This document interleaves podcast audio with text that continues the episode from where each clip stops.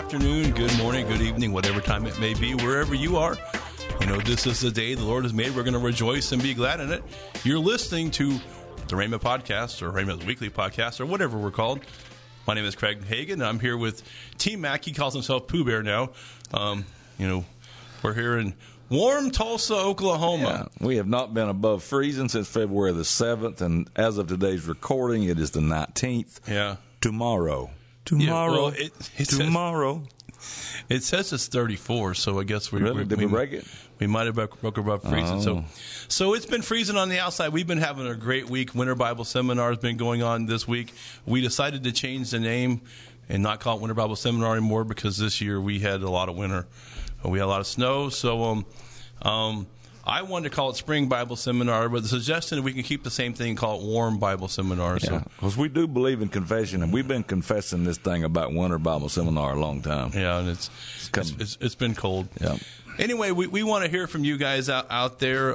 You can email us at podcast@rhema.org. That's RHEMA .org. Or also, like us on Facebook and on Instagram, and you can see the behind-the-scenes photos. We've actually, Cliffy Pooh has been up here cleaning up Grandma's attic a little bit. Granny's attic is coming along. Yeah, Granny's attic lost a few organs. I mean, not literal organs, but if you need some, yeah, but we have some Hammond B3s, and they're gone. We still have some stuff up here, but it's looking better. Yeah, looking better, looking a lot cleaner. So anyway, today on our broadcast, we actually have another Rhema graduate, but he's also a businessman. You know, a lot of people think you only come to Rhema to study the ministry and to go in the ministry, but there are a number of good Christian businessmen who've came to Rhema Bible Training College, and yes. So it's our pleasure to have Steve Yoder. Steve Yoder is the president and CEO of Stark Trust Company. He's actually on the board here at Kenneth Hagin Ministries. His dad was a longtime board member, and we'll talk about his family and our. I mean, I've known Steve as long as I can remember, we've gone way back. But Steve, is first of all so good to have you, on the program and this week. It's awesome to be here. We always enjoy coming out and being part of the meetings and just appreciate the ministry and what it's doing all over the world. Now, obviously, Steve, the Yoder family's been connected to the Hagin family for a long time. Can you tell us the beginning? How your dad got connected, and then the rest of the family. Yep. Well, my father was really involved in Full Gospel. He actually was a regional director. I remember going out to Anaheim, and that's a Full Gospel businessman. Yeah, Full Gospel businessman. For some of you folks sitting. Yeah. Yeah. And he knew Demos Shakarian personally, and was very involved in Full Gospel. Well, at that time in the 70s, Brother Hagin was traveling to some of the Full Gospel churches and some of the fellowships, and that's how my father heard him for the first time. That's the same with my dad, yeah. Mm-hmm. And so he actually had him in as a guest speaker. And my father was, he was successful as a businessman. I think he had 3 locations at the time, but he did everything himself. And he often said, I credit my knowledge from following after the Rhema and Brother Hagin, the ministry, the teaching, the spirit of faith, to our success as a business and how we've grown and really survived through some of the worst times. If people don't understand what our business, Stark Trust, is, roof trusses, those things in the attic, people don't. What's them things for? Yeah, we don't have those in Granny's attic. Yeah, but there's a truss on everything, and there's some houses. A lot of houses are built with just stick frame, and but we actually pre-manufacture the roof systems for houses, and so. My father had the business, and when he heard Brother Hagin's message, he goes, man, this is different than I ever heard him before from anybody else. This is a different message. And so I think my first time we came out as a family was in 1975 because I had T-shirts from 76, 77, yeah, the famous 78. Famous Camp Mini T-shirts we used to have every year. Exactly. Yeah, so, I had all those shirts, and So we were involved. I think in '79, Brother Hagin asked my father Abner to be part of the board, and he was on the board and served on the board all the way to the time he passed away. Be 4 years. I can't believe 4 years ago now. Yeah, right? Wow. But over 40 years, he served as on the board, and now I have the honor of actually serving on the board and working with the ministry. And I will say publicly, and I've said it at different meetings, and we're a partner, but very transparent financially. They are above board, and they don't have to be. They wouldn't have to be for what they're doing, and I've always appreciated that. And it's nice to be part of something that is, they're not trying to hide anything. Amen. Just trying to be, real, and they want to be a blessing to what God has called in the mandate that put on Brother Hagin, and they're carrying those things out, and they still are to this day. So, but our time. For us, so I got involved. At least I've been coming out to camp meeting for as long as I can remember. Running around Craig, probably throwing spitballs at him. So I don't remember all we did, but that was in downtown, and it was a big meeting and everything. So, but we had there's four of us children. We still are involved. We're all involved in the business, and three of us have actually attended Rhema. But my father never said, go to Rhema. Yeah, I've never asked you, why did you end up coming? Obviously, you didn't plan to go into ministry. Nope. We talked about that. No, I actually, when I came, I guess I was working in business, and I knew, that was supposed to do. I knew I was called to the business. That was number one. And so I was up working for another location we had, and then I said, it's time for me to come. But my older brother and my older sister were already out here, and I think they graduated in like 88 or 87. And in 88 is my first year I came out. So I came out, I was no one else around here, and that was probably good. And I needed to be by myself, and just where I really could dedicate myself to the things of God. But it was a knowing. I knew I needed to come out here. I knew I needed to get this education and really experience the Bible. Because people go, well, what kind of Bible school is that? And I said, well, it's really just a study of the Word of God and the Spirit of faith. And like they tell you, it's something that is not... you can't just get it by reading it. You have to experience, and you catch it. It's caught as much as it's taught. Yeah. So, but that's what led me out here. Never thought I would be used other than just in business, and so the big decision was second year. I had to decide, pastor, children. I had no patience for, so. I was going to do that. Yeah, just like back when Steve went to Rhema back then, second year you had to choose your area you were going to go into. Yep. Now actually we actually have what we call it CORE. There's an official name for it, or Ministry Fundamentals. Ministry Fundamentals. Yeah. And so you can take 2 years, and everyone takes the same thing. And then third year, you can choose to go into the pastor's group or whatever. There are some other choices as well your second year, depending on what's going on. We kind of tailor it to your schedule. But if you want more information about Rhema, rbtc.org, you can go there and find out more information about Rhema. Fill information out, and we'll have one of our student ambassadors give you a call, tell you about Rhema. Rhema's a great place, whether you're called to the ministry or just want to learn more about the Bible. And especially, they tell you a transition time is always a good time, to go do something. Some of you may be thinking about doing something, but just really the timing wasn't right. But maybe the transition time some of you are going through right now might be a good time. So anyway, obviously, Steve, so what did you choose?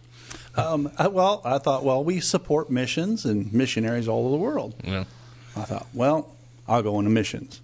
So I did that, never intending to ever go on the mission field. Just knew that, our purpose as a company and what we did. And I thought that's pretty much all I would ever do.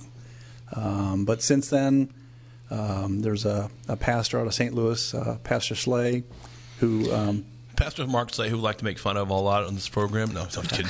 No. And he's easy to make fun of. Pastor Mark's one of our good friends, and and I like to make fun of Pastor Mark. In fact, Pastor Mark, for some reason, his car would not drive in the snow to be able to get here during Winter Bible Seminar. He didn't make it. He did text me, you know, and he did support us. He did let us know his offering was going to make it, but he wasn't.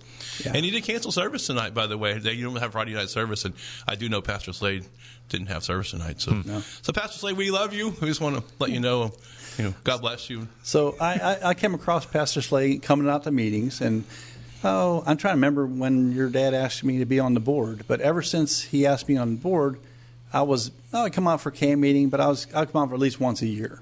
Yeah. But I just decided if I'm going to be on the board, I'm just going to be out here whenever the doors open. So first thing on my schedule is Winter Bible, Spring Bible, Warm Bible, what do you want to call it, camp meeting, and then my wife comes out for the women's conference, Kindle, and then I come out for the men's conference and call to arms. And that's something we just, resolved is, we're just going to be out here and be part of it. If we're going to be part of the ministry, let's dedicate and commit to that. And so that has paid, I would say, some of the biggest rewards and dividends for me personally. Yeah. And the Rhema experience was great. The foundation of the Word of God was critical. I tell people it's the best business training I ever had. And just operating in everyday life and dealing with the situations you deal with. And so that's where I really value that time. And the ministry for that. Now that's significant for you to say that. And I think too, one of the purposes of starting Rhema, even from the beginning, my grandfather, Brother Hagin, said it was obviously to teach faith, but secondly to learn how to follow the leading of the Holy Spirit. Right. And I know there's many times, Steve, that you guys are making some decisions. Now how many plants do you guys have? We have 14 locations. So 14 locations, and so one of your 14 locations, there's probably some time you need to follow out the leading of the Spirit, making sure you make the right decision, because a wrong decision could cost you dearly sometimes, and and so it's important. A lot of people don't think about that. It's how important it is, but and a lot of folks depend upon your decisions for their livelihood, and it's a big deal. Now something else too, you found a wife. I found a good thing here at Rhema. Let's be technical about that. We were both graduated. Okay. Before we dated. Yeah, okay. Does that count? Yeah. I don't know. Well, you both showed up at this location to come to Rhema. Yeah. Yeah. How does a guy from Ohio meet a girl from North Dakota? Yeah. To Rhema. Yeah, so if somebody looking for your spouse, it might be a good place to meet someone. I was fighting that for sure. Yeah, I wasn't out looking. Yeah, now we know you weren't. Steve and I worked together back in maintenance. Many years ago. I don't know who. Did my parents hook you up, or somehow some? No, we had some Cupids around here. Yeah. So they were. This is a funny story, but. They were like, hey, Steve, this girl, Tracy Schaefer? And I says, no. And they're like, she really likes you. I'm like, okay, what is there to like, So they are telling her the same thing. Yeah, Tracy worked for us as well. So yeah, she worked for the ministry, and she graduated in 88. And so I was first year, she was second year, so we didn't run into you then. And then, of course, she didn't give guys a time of day. Neither is my daughter, so I asked my daughter. I said, "I feel your pain." How many guys have asked you out? She goes, "Nobody." I said, "You got to talk to them." And she says, "No," but I know she'll find the right person, and I'll probably love the guy. I won't want to. Probably. I want to hurt him. My only daughter. But. What was the question? You said that you had Cupids, and they were saying Cupids. I went. It was Sunday night after service. You remember we had the old pizza Crystal's Pizza, one of the favorite places to do. We would do our pizza visits and Sunday night fellowships, and And so I came up to her after service and I said, hey, you want to go to pizza together with a church fellowship, like the whole... Yeah, so it wasn't a real date. It was like a social. You can sit at my table at the pizza fellowship with the whole church. Pretty much. Watching you. Well, how's this answer? No. She said no? No. I said, are you sure? She says, yeah. Because you've been lied to. Yeah. I've been lied to. I'm thinking, I'm going to kill somebody. She's not infatuated with me. Yeah. So then one of these cupids come up and go, hey, how's it going? And I'm like, I said, well, we're trying to get her to go to a pizza thing, but she won't do it. Well, if I go, will you go? Okay. So we all got in the car together. We didn't say two words to each other. And we sat there. They left us at the table at the pizza place, and I didn't see nothing. So then fireworks were 4th of July is coming up. So I thought, well, I had about 5 different girls. I was like, well, I knew I was going to move back home, so I'm not going to get serious with anybody. So I'm going to date. So I thought, well, I have these women lined up that, well, I'm going to take someone to fireworks. So I thought, well, I'll start with the least most likely to go with me, my wife. So I said, hey, you want to go to fireworks? And she goes, yes. And I'm like, I was ready for the no from Cook, on the next one. So I never got the next one. She said yes, and that's pretty much it. Ever since. And the fireworks started. And the fireworks started. Took her to fireworks, and the fireworks started. So, no. She's a blessing, believe me. She's. It's amazing how she grew up in the Wesleyan Methodist Church. Mm. She knew if she didn't leave her small town and go to Rhema right out of high school, she would never go. Mm. And so, and their sisters are like, don't do that. You're going to meet a guy and move half the country away. And that's exactly what happened.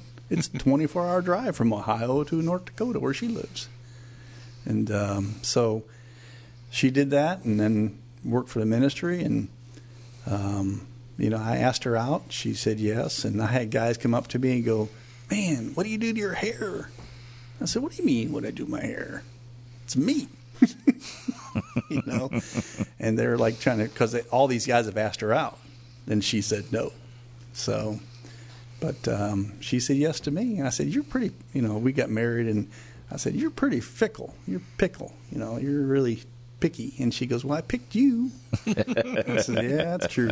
So, yeah. But she's a blessing. That's good. So you talked about your daughter, your kids. You have some kids here at Raymond now. I do. I have 2. Of my children that are coming here right now, and doing well first year and really enjoying themselves. They're a joy in class. I had them first term, okay. And they stayed even after. They didn't quit. They didn't quit after Tony's class. But you look out at the student body when you're teaching, and mm-hmm. you can tell who's really engaged. Yeah, well, it's because they had me first term too, so that way. Yeah, well, I was first hour. Oh. Well, they were still asleep during your class. They were always plugged in. Yeah, bright spot in the classroom. Amen. Yeah. It's just it's awesome to see your kids now. You didn't tell your kids to go to Raymond, did you? I mean, they nope. Actually, Noah had it on his heart to come out here, and he's been coming out here for a long time to the meetings. Oh yeah, we've drugged our kids out here. They're very familiar with Raymond. In fact, Whitney was dedicated by your father, Pastor Hagin. Yeah.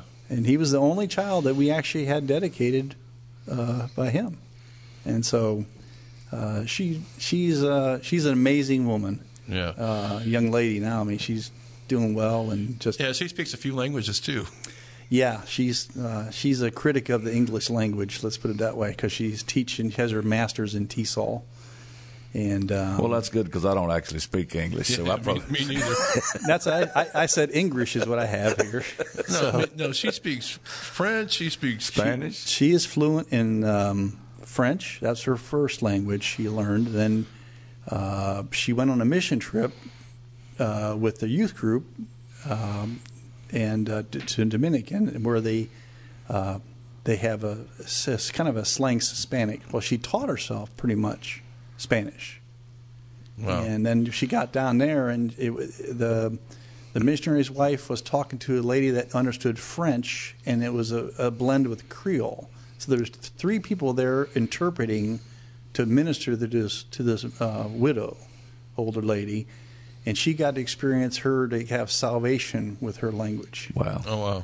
And so they were having, kind of a after the. At the end of the time, they're having a kind of I call it the kumbaya moment, where they're actually praying and seeking God and, what's the next step. And, we always thought her next language would be some Latin-based language, and Italian, whatever. She comes back, Japanese. I'm like, well, that's a twist. And I'd tease her. I said, we're December 7th. No. Pearl Harbor. And she's like, Dad. Infamy. But she has a love and passion for the Asian culture and the Japanese people. Spent a quarter over there. It has it in her heart actually to live there. So, wow. So we'll see how that all plays out. Now, is she still teaching? She's not teaching English as she was doing that online, but now it's going to school and being with her brother here. Yeah. We said, don't worry about it. We'll support you. And she says, you're not going to pay me to be my brother. So I said, well, at least let us pay the expenses. She says, okay, I'll let you do that. But, just a gem of a person. Yeah. So. Yeah, she volunteers here at the church. She's very involved. Already, yeah. She takes care of him. Just very independent, not never asked for much, and just really a pleasure, to have her as a daughter. So takes after her mother. Her mother, not after me at all. So, but yeah, Rhema, it's our life. So, and it is kind of interesting that the stories, the second and third and even fourth generation. Yeah. Students now is kind of. Legacy, kind of cool, mm-hmm. But and one of the biggest, like I said, reasons why people come to Rhema is because another Rhema grad, told them about it. But obviously, if they grew up in someone's family, it's amazing. They're, mm-hmm. Now obviously, two of my boys are in school, and like I said, I didn't tell them either. They made the choice on their own, and I think that's what all parents should do. I mean, it's not they need to find God's plan for themselves. Yeah, we didn't. Both my girls have graduated from here, and both my daughters. We didn't tell them to do that. In fact, my youngest had made the decision and told us that the Lord was dealing with her to come. And it turned out that same year is when Pastor called us about coming on staff, and so we wound up moving together. We had to ask her, do you care if we move with you? So you followed your daughter back to Rhema. And then my oldest daughter said, well, if y'all are going, I'm going too. I want to go. And she was already finished with her four-year degree. Oh. And so, yeah. That's good. And so they both, so. Yeah. It's kind of amazing. So now, you said because obviously your family has supported missionaries, for a number of years. I mean, that's something that you guys do as a mm-hmm. as your family, and mm-hmm.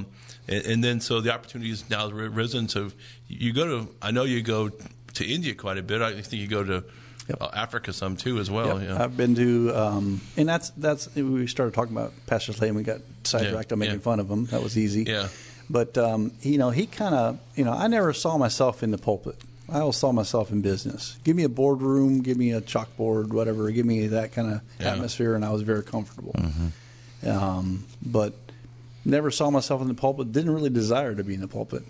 To some degree, not something I'd say, oh, yeah, I volunteer to be in the pulpit. But, Pastor Slay invited me to be in his church, and, he asked me to share at the church, and then he asked me to go on a mission trip. And the first time it was 4 weeks long. I was like, good Lord. And went to Africa, and then Kenya, and then went also over then to India. And, shared a little bit, taught a couple times there. And then ever since then, I've been to India, 5 times, and I think Africa 7 times. And then Your father has asked me to share at the men's conference. I've done that, and scared out of my wits to do stuff like that. But it's just, you know, if I'd have saw myself at Rhema other than business at the time, I'd probably run and hide. But you know, God, you know, I felt like, well, we're supporting missions all over the world. That's my purpose. Yeah, yeah. And I just. But it also is good to see what you're kind of supporting too. You know, when you're over there, and you know the way some of these people have to live, and you know, and it's not like it is. Every American needs to go overseas. People that complain about our country, it's not perfect, but we are so blessed. And as soon as you go to other countries, you realize that, you know, when they're complaining about, you know, we call it first world problems. Yeah. There's so many opportunities here in America if you just have the right attitude on some things. So. Yeah, and some of the countries you've gone to are, you know, not the most. I mean, there are some nice countries. I mean, not nothing wrong with India and Africa, but you know, there's a caste system. Yeah. You know, there's the real rich, super rich, and then they have the poor. Mm-hmm. Yeah. No middle class. Yeah. So you know, obviously, you just came to learn more about the Word, and you know, and ended up and maybe even with a little bit of coercing, you know, you ended up you know now being a missionary, traveling missionary, and you know, and that's the thing. I believe that every Christian business, you know, man or woman, you know, business person, I should say, mm-hmm. Needs to understand that just because they don't maybe feel called to the fivefold ministry doesn't mean that they won't get a chance to minister, mm-hmm. you know, because you know sometimes. Especially being a president, you know, of a company or you know, whatever, it gives you an opportunity to speak in front of folks or mm-hmm. whatever. And mm-hmm. and I know a lot of business folks, and you probably do too, have opportunity to share to other you know business people, mm-hmm. you know. And it's interesting, you know, but you know. They're not afraid to also share about how Christ is, you know, the right. one how their Christian walk mm-hmm. is the reason why. You know why their business has been so successful, right? And you know, I think it's important that more, you know, more times than not that we as Christians need to let people know, hey, you know, I have what I have because of Jesus and because of being faithful and you know and following the rules and, mm-hmm. and things like that like Brother Hagin. Always talked about that God has laws, just like we have law of gravity. Mm-hmm. You know, one law is sowing and reaping. Mm-hmm. You know, another law is having what we say, mm-hmm. and those are spiritual laws, and they work. You know, not just here mm-hmm. in life, but also in business as well. And right. so, well, that's how my father got the business plan. Yeah, his business plan is I want to give $1 million to the kingdom, and he goes, well. If I want to give $1 million, tithe $1 million. Mm-hmm. That means I got to make $10 million. Yeah. In order to make $10 million, I want to grow the business to $100 million. That was his business plan. Mm. Yeah. But he developed that under the Raymond Ministry, following after Brother Hagin and the faith message, the spirit of faith. Yeah. And that's where you know I talked about earlier about just crediting that knowledge or just the receiving of what this ministry has taught over the years, and then. Now that I have grown up in it, but it's even though I grew up in it, I still had to make the right decisions. Yeah, and Rhema gave me that base to where when things got where I was, you know, I made some poor choices. We all do. We learn by hard knocks. You know, run into a wall, come back off. But I turned back to my base of Rhema training, and actually it was submission authority. Keith Moore taught at the time, and his curriculum was Humility by Andrew Murray. Yeah. Yeah. And so same for us. And so I that got me in a position to where I could receive and listen better. Part of my testimony. How much time we have? You have all the time you want. Go ahead, tell your testimony. Okay. Well, anyway, so. Part of what happened was I was working for my father, and anyone who works in any kind of family business, they understand this. Sometimes there's, you know, the directness of your father. Even though my father was a great person, the directness and how he would handle family was different than other people.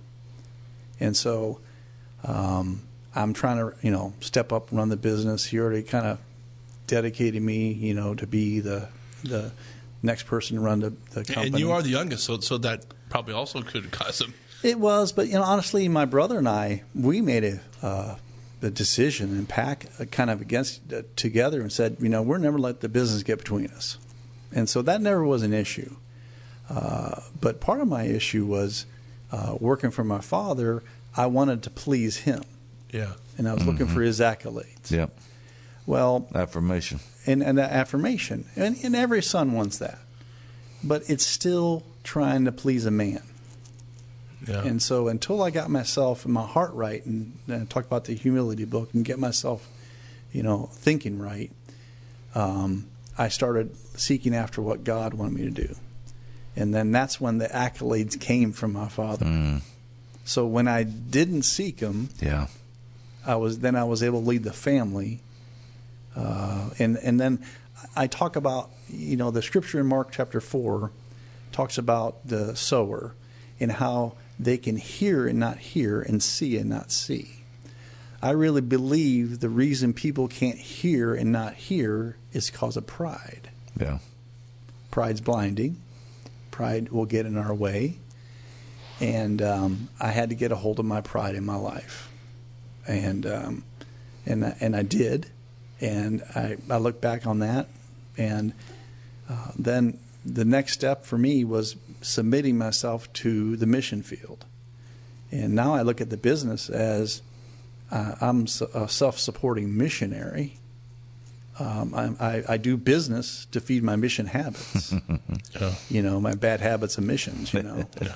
I think you guys do business just to feed, ministers. I mean, I've always thought, I know you're there to build nice, good quality product, sure. But the whole purpose of the business, from your dad to you is so, like I said, make money to be able to support. Yeah. Well, the Bible's full of examples of kings and priests. Yeah. Yes.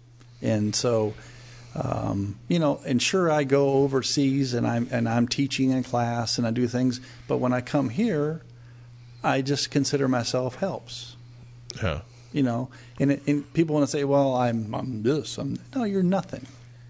You're nothing. In God's eyes, you're nothing without God. And, people say, well, I want to give $1 million to the kingdom. And I always have to ask, well, why do you want to give a king $1 million? Do you want it so you can say, look at what I did? Yeah. The Bible's clear. It says, don't let the right hand know what the left hand's doing. And, outside of my wife, myself, my kids don't know what we do. Yeah. We don't. It's just something that we feel it's not for our glory. And I think that's very important to keep that attitude so God can continue to bless us and do more through us. And I think that also that, too, that we as the ministry, we don't make a big deal of someone. Obviously your family over the years have made some sizable donations, but we don't broadcast. Well, I would be upset if you did. Yeah, so. I think it's obviously you're part of the board. The way we're just. It's not about that. It's not about because sometimes people they can only give a little. They feel bad because they're not able to do that. And so it's not about it's about doing what you can. And and I know here at the ministry we always tell people we don't give it till it hurts. Do what you can. Yeah. Whatever. Whether it's, a lot of our faithful supporters with $10 a month. They've done it for years. Mm-hmm. And we praise God for that $10. It's not about the amount. It's about the heart. I'd rather have some $10 prayers, than some $1 million, gripers or whatever. Right. So and so that's kind of the attitude. Now, obviously, a lot of your attitudes are because of your dad, because of the way that he's done things. But there's people say, hey, I'll give you guys a big check if you name this building after me or do this. Or, that's control. Make a big deal. So. No, I think we did something one time. We have a local ministry for it's a pregnancy support center. Yeah. And so we do a memorial golf tournament in my father's name. Yeah. If my father was alive right now, he would shoot me. Yeah, probably. He said, do anything in his name. Yeah, he would shoot me for that one, because he was just like, you know. And, in fact, we had a kind of pretty good discussion amongst our managers about should we post, you know, missions and missionaries and stuff we do to on our website. Yeah. And my father's like, man, no.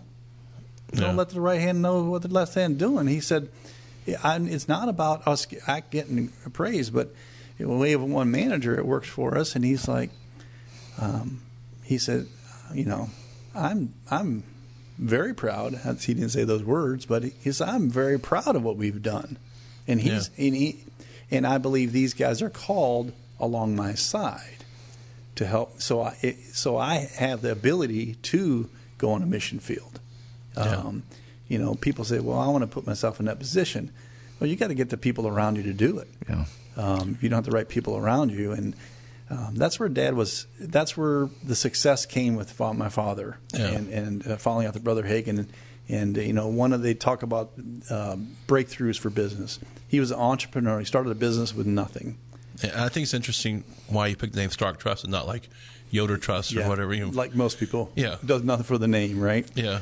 And Stark, that's your county, right? It was named after the county that you guys started the business. That's all my father shipped. Yeah. In 1960, well, he's 63. He started in 65. But he didn't want to name it after himself. He wanted to name it, you know, because he didn't want the accolades. Right. It wasn't about him anyway, and he always knew that. Even going into business, he had a passion and desire in him to fund the gospel. Yeah. So he had that desire in him, but for him to make that. From entrepreneurial, most people would have businesses like that to grow. They sell them to someone else that can manage the next level. That's usually what happens. Mm-hmm. They'll say, you know, you're better off selling it and go on starting something new because you're not able to manage managers. Yeah. And he credits his ability to take the next step and actually manage managers and teach people his philosophy. And then the patience to do that, and all the things that go along with that, and of course, as a son, you know, the criticism that comes with that. So, but that's, you know, that's part of it. And honestly, what I was starting to allude to before is when I got a hold of my pride, I was able to hear things that I wouldn't normally have heard if I had pride in my life. And there was a couple nuggets that I heard. One was one from a consultant said, you have to treat your family as shareholders, not as brother and sister. What would they want to know? What would you want to know if someone else is running the business for you? So that's how I approach it. Yeah. And I try to be very transparent about that. And then the other nugget was heard someone talking about relationships, and you have to value where someone's come from to where they've grown to. Well, my father grew up old order Amish. And he said his father, and that's not the case for every Amish family, but his father never spoke to him. He said he never said two words to him. Hmm. And so when he got saved, you know, he said, I talked to my mom. I never talked to my dad about it. And so when I heard that message, I applied it to where my father was. From a father that never talked to him. So instead of looking at the shortcomings of my father in my relationship, I was starting to honor him where he was at and where he come to and how much he tried. I mean, and we're imperfect people. We're parents. I'm trying to do better with my kids. I still do some dumb things. You know, I'm just, you know, sometimes a guy thing. I don't know. But it allowed me to honor my father where he was at. And it just developed a relationship with him that it was a blessing. Then my father started picking up the game of golf because up to that point, my father never, it was all business. Business, full gospel, Rhema, pretty much it. And he picked up the game of golf and we started golfing together, and I just thank God for that time I had with him outside the business that I didn't know him any other time. I mean, if we wanted to see my father when we were growing up, my big wheel was at the shop. And, you know, of course, the pavement was smoother than a rock a lot. Yeah. So I would find myself with the big wheel out on the street, the main road, where the cars are at. Oh, man. I got my tail beaten for that one, too. My brother told on me, too. So, but, yeah, I mean, that's our playground was the shop. When we come home from school, Mom would take us all in there. She would have supper, take a foil to put over the plate, take it to my father to feed him because he's working. You know, there's times I remember all of us getting in a straight truck and delivering trusses as a family because he would build all day and take the load out that night. Yeah. And so it's just you know, your mom alluded to that today, and you know, the sacrifice people aren't willing to make. You know, they want the business, they want the leadership, but boy, they don't have the work ethic or the understanding of what it takes to get there. Wow. So. Yeah. That's amazing. You know, and I was just thinking, if you're a businessman or woman, business person, listens to this program, you know, and God's blessed you, you know financially or whatever, you know, obviously, you know, the more you sow into the ministry, you know, the more God will bless your business. But you know what? I was actually thinking about this.